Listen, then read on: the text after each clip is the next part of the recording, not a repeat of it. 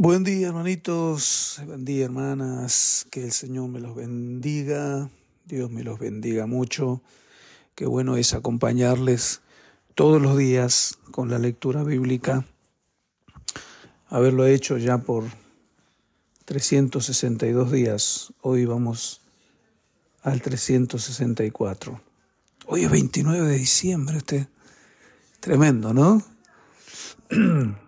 Este domingo, sí señor, domingo, empieza el nuevo año y empieza un nuevo periodo para aprovechar y seguir leyendo la palabra de Dios en forma permanente, en forma continua. Todos, todos, absolutamente todos. Y les animo a que continúen, ¿no? Recuerden que el año próximo pues vamos a trabajar de otra manera. No va a haber un podcast diario como este que estoy grabando ahorita, pero sí voy a hacer un tiempo, un programa los días lunes, en el cual pues voy a leer la lectura del día lunes correspondiente y voy a responder preguntas de las lecturas de la semana anterior que ustedes tengan.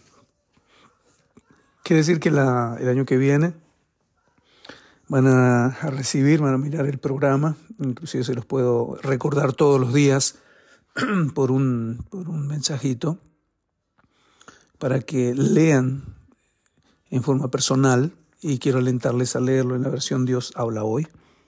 Entonces, cada lunes, además de leer la lectura del día, voy a responder preguntas que tengan sobre las lecturas de la semana anterior. Y por ahí voy a leer algún que otro día eh, para no perder la costumbre, ¿no? Hoy nos toca leer Lucas capítulo 4, 1 al 30, Ezequiel 44 y 45 e Isaías 64. Empezamos por Lucas 4, versículo 1. Jesús lleno del Espíritu Santo. ¿Se dieron cuenta la cantidad de veces que usa Lucas, eh, presenta la figura del Espíritu Santo? Especialmente en estos primeros capítulos. Jesús, lleno del Espíritu Santo, volvió de Jordán y fue llevado por el Espíritu al desierto por cuarenta días y era tentado por el diablo. Y no comió nada en aquellos días, pasados los cuales tuvo hambre. Entonces el diablo le dijo, si eres hijo de Dios, di a esta piedra que se convierta en pan. Jesús respondiendo dijo, escrito está, no solo de pan vivirá el hombre, sino de toda palabra de Dios. Y le llevó el diablo un monte alto y le mostró en un momento todos los reinos de la tierra y le dijo el diablo, a ti te daré toda esta potestad y la gloria de ellos porque a mí me ha sido entregada y a quien quiero la doy. Si tú postrado me adorares, todos serán tuyos. Respondiendo Jesús, le dijo, vete de mí, Satanás, porque escrito está, al Señor tu Dios adorarás y a Él solo servirás. Y le llevó a Jerusalén y le puso sobre el pináculo del templo y le dijo, si eres hijo de Dios, échate de aquí abajo, porque escrito está, a sus ángeles mandará cerca de ti que te guarden y en las manos te sostendrán para que tu pie no tropiece en piedra. Respondiendo Jesús le dijo, dicho está, no tentarás al Señor tu Dios. Y cuando el diablo hubo acabado cada tentación, se apartó de él por un tiempo. Y Jesús volvió en el poder del Espíritu, otra vez, a Galilea, y se difundió su fama por toda la tierra de alrededor, y enseñaba en las sinagogas de ellos y era glorificado por todos. Vino a Nazaret, donde se había criado, y en el día de reposo entró en la sinagoga conforme a su costumbre y se levantó a leer y se le dio el libro del profeta Isaías. Y habiendo abierto el libro, halló el lugar donde estaba escrito. El Espíritu del Señor está sobre mí, por cuanto me ha ungido para dar buenas nuevas a los pobres, me ha enviado a sanar a los quebrantados de corazón, a pregonar libertad a los cautivos y vista a los ciegos, a poner en libertad a los oprimidos, a predicar el año agradable del Señor. Y enrollando el libro lo dio al ministro y se sentó. Los ojos de todos en la sinagoga estaban fijos en él y comenzó a decirles, Hoy se ha cumplido esta escritura delante de vosotros. Y todos daban buen testimonio de él y estaban maravillados de las palabras de gracia que salían de su boca y decían, ¿no es este el hijo de José?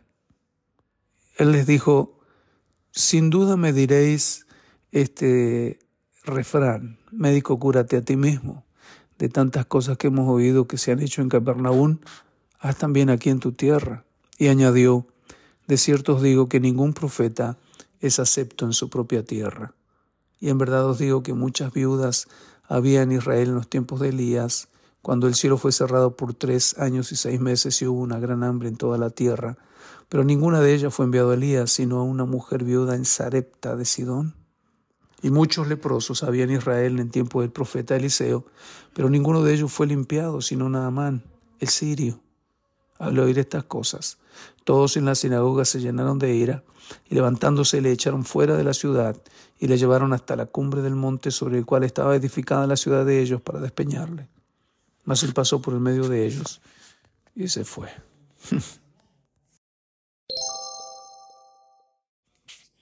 Continuamos con la lectura del profeta Ezequiel. Hoy vamos por el capítulo 44.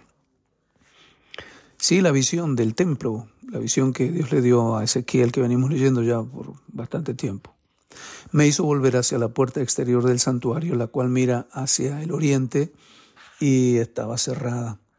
Y me dijo Jehová, esta puerta está cerrada, no se abrirá ni entrará por ella hombre, porque Jehová Dios de Israel entró por ella, estará por tanto cerrada.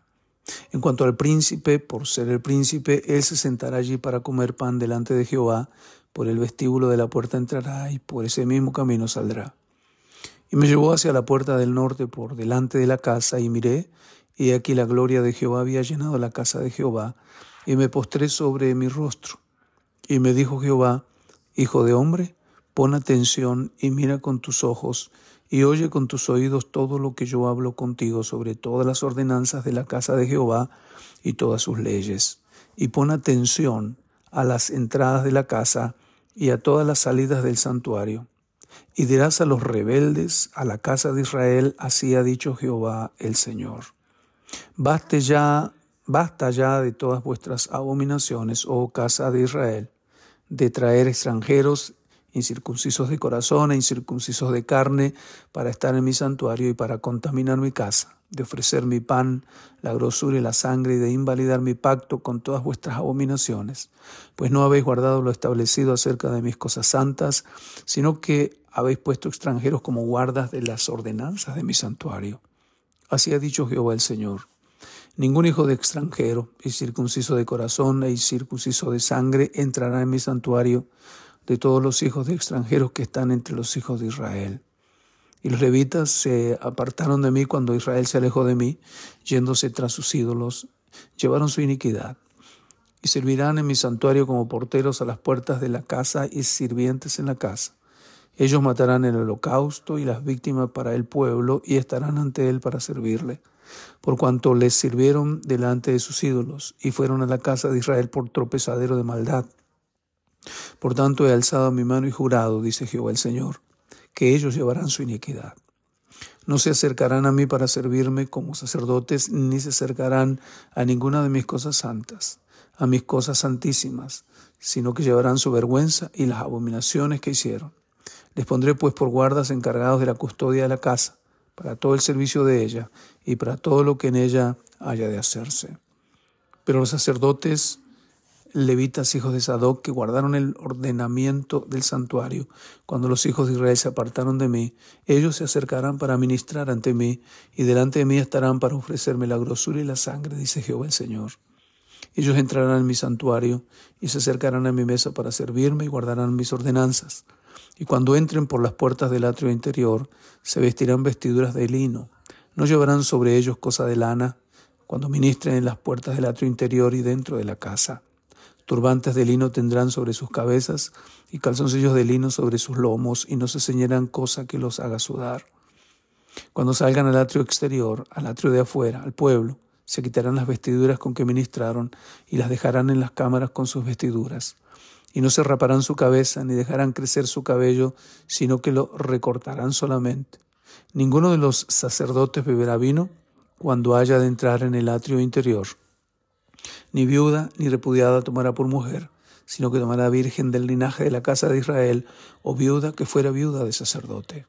Y enseñarán a mi pueblo a hacer diferencia entre lo santo y lo profano, y les enseñarán a discernir entre lo limpio y lo no limpio. En los casos de pleito ellos estarán para juzgar, conforme a mi juicio juzgarán, y mis leyes y mis decretos guardarán en todas mis fiestas solemnes, santificarán mis días de reposo. No se acercarán a hombre muerto para contaminarse, pero por padre o madre, hijo, hija, hermano o hermana que no haya tenido marido, sí podrán contaminarse. Después de su purificación le contarán siete días, y el día que entre al santuario, al atrio interior, para ministrar en el santuario, ofrecerá su expiación, dice Jehová el Señor. Y habrá para ellos heredad. Yo seré su heredad. Oh, qué lindo es. Pero no les daréis posesión en Israel. Yo soy su posesión. La ofrenda y la expiación y el sacrificio por el pecado comerán y cada cosa consagrada en Israel será de ellos. Y las primicias de todos los primeros frutos, de todo, y toda ofrenda, de todo lo que se presente, de todas vuestras ofrendas serán de los sacerdotes. Asimismo daréis al sacerdote las primicias de todas vuestras masas, para que repose la bendición en vuestras casas. Ninguna cosa mortecina ni desgarrada, así de aves como de animales, comerán los sacerdotes. Capítulo 45. Cuando repartáis por suerte la tierra en heredad, apartaréis una porción para Jehová, que le consagraréis en la tierra de longitud de veinticinco mil cañas y diez mil de ancho. Esto será santificado en todo su territorio alrededor. De esto será para el santuario quinientas cañas de longitud y quinientas de ancho, en cuadro alrededor y cincuenta codos en el alrededor por sus ejidos. Y de esta medida medirás en longitud veinticinco mil cañas, en ancho diez mil, en lo cual estará el santuario y el lugar santísimo.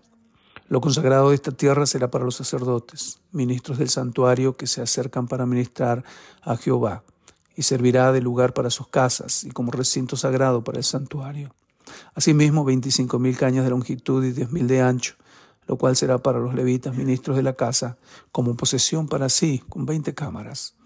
Para la propiedad de la ciudad señalaréis cinco mil de anchura y veinticinco mil de longitud. Delante de lo que se apartó para el santuario será para toda la casa de Israel.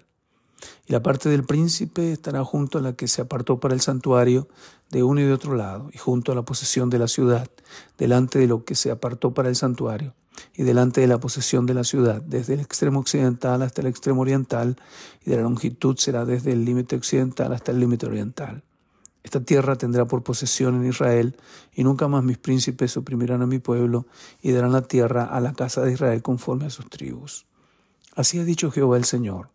Basta ya, oh príncipes de Israel, dejad la violencia y la rapiña, haced juicio y justicia, quitad vuestras imposiciones sobre mi pueblo, dice Jehová el Señor. Balanza justas, efa justo y vato justo tendréis.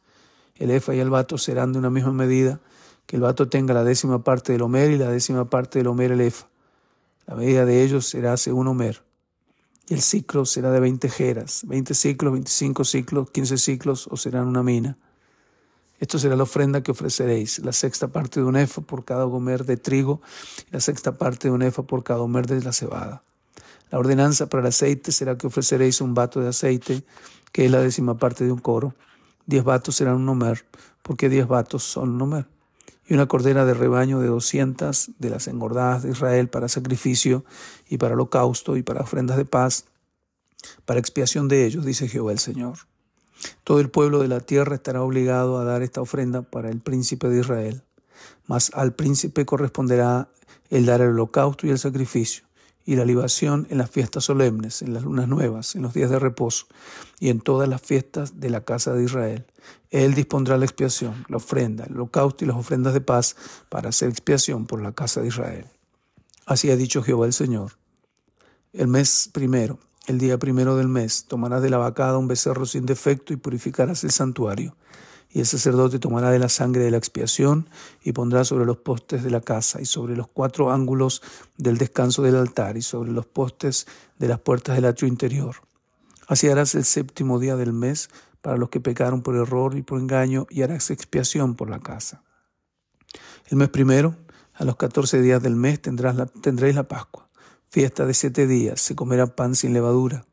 Aquel día el príncipe sacrificará por sí mismo y por todo el pueblo de la tierra un becerro por el pecado. Y en los siete días de la fiesta solemne ofrecerá holocausto a Jehová, siete becerros y siete carneros sin defecto, cada día de los siete días, y por el pecado un macho cabrío cada día. Y con cada becerro ofrecerá ofrenda de un efa, y con cada carnero un efa y por cada efa un hin de aceite. En el mes séptimo, a los quince días del mes, en la fiesta, hará como en estos diecisiete días en cuanto a la expiación, en cuanto al holocausto, y en cuanto al presente y en cuanto al aceite. Todas estas ordenanzas se dan en un contexto de visión, algo relativo al futuro. La verdad, en lo personal, no sé si se refiere a un futuro mediato, es decir, cuando se iba a restablecer el, el pueblo en la tierra de Israel volviendo del exilio, o se está refiriendo a un tiempo todavía futuro. Sea cual sea la aplicación, pues hay un, una, un muy, muy, muy claro, muy preciso. Terminando la lectura de hoy, llegamos al capítulo 64 con una una declaración que a mí siempre me ha apasionado. Es una oración que viene desde el 63. Oh, si rompieses los cielos y descendieras, y a tu presencia se escurriesen los montes como fuego abrasador de fundiciones, fuego que a servir las aguas, para que hicieras notorio tu nombre a tus enemigos y las naciones temblasen a tu presencia cuando haciendo cosas terribles, cuales nunca esperábamos, descendiste, fluyeron los montes delante de ti. Ni nunca oyeron, ni oídos percibieron, ni ojo ha visto a Dios fuera de ti, que hiciere, hiciese por él lo que, que en él espera. Saliste del encuentro del que con alegría hacía justicia, de los que se acordaban de ti en tus caminos. He aquí tú te enojaste porque pecamos. En los pecados hemos preservado por largo tiempo. ¿Podremos acaso ser salvos? Si bien todos nosotros somos como suciedad y todas nuestras justicias como trapo de inmundicia y caemos todos nosotros como la hoja y nuestras maldades nos llevaron como viento. No hay que invoque tu nombre, que se despierte para apoyarse en ti, por lo cual escondiste en nosotros tu rostro y nos dejaste marchitar en poder de nuestras maldades. Ahora, pues, Jehová, tú eres nuestro Padre, nosotros barro y tú el que nos formaste. Así que obra de tus manos somos todos nosotros. No te enojes sobremanera, Jehová, ni tengas perpetua memoria de la iniquidad. He aquí, mira ahora, pueblo tuyo somos todos nosotros. Tus santas ciudades están desiertas, Sion es un desierto, Jerusalén una soledad, la casa de nuestro santuario, de nuestra gloria, en la cual te alabaron nuestros padres, fue consumida al fuego, y todas nuestras cosas preciosas han sido destruidas. ¿Te estarás quieto, oh Jehová, sobre estas cosas? ¿Callarás y nos afligirás sobremanera? Una oración desesperada pidiendo la intervención de Dios. Ojalá que oremos siempre así para que Dios también irrumpa en nuestras vidas de una manera gloriosa, ayudándonos a corregir nuestros pasos, a enderezar nuestros pasos para nuestro bien.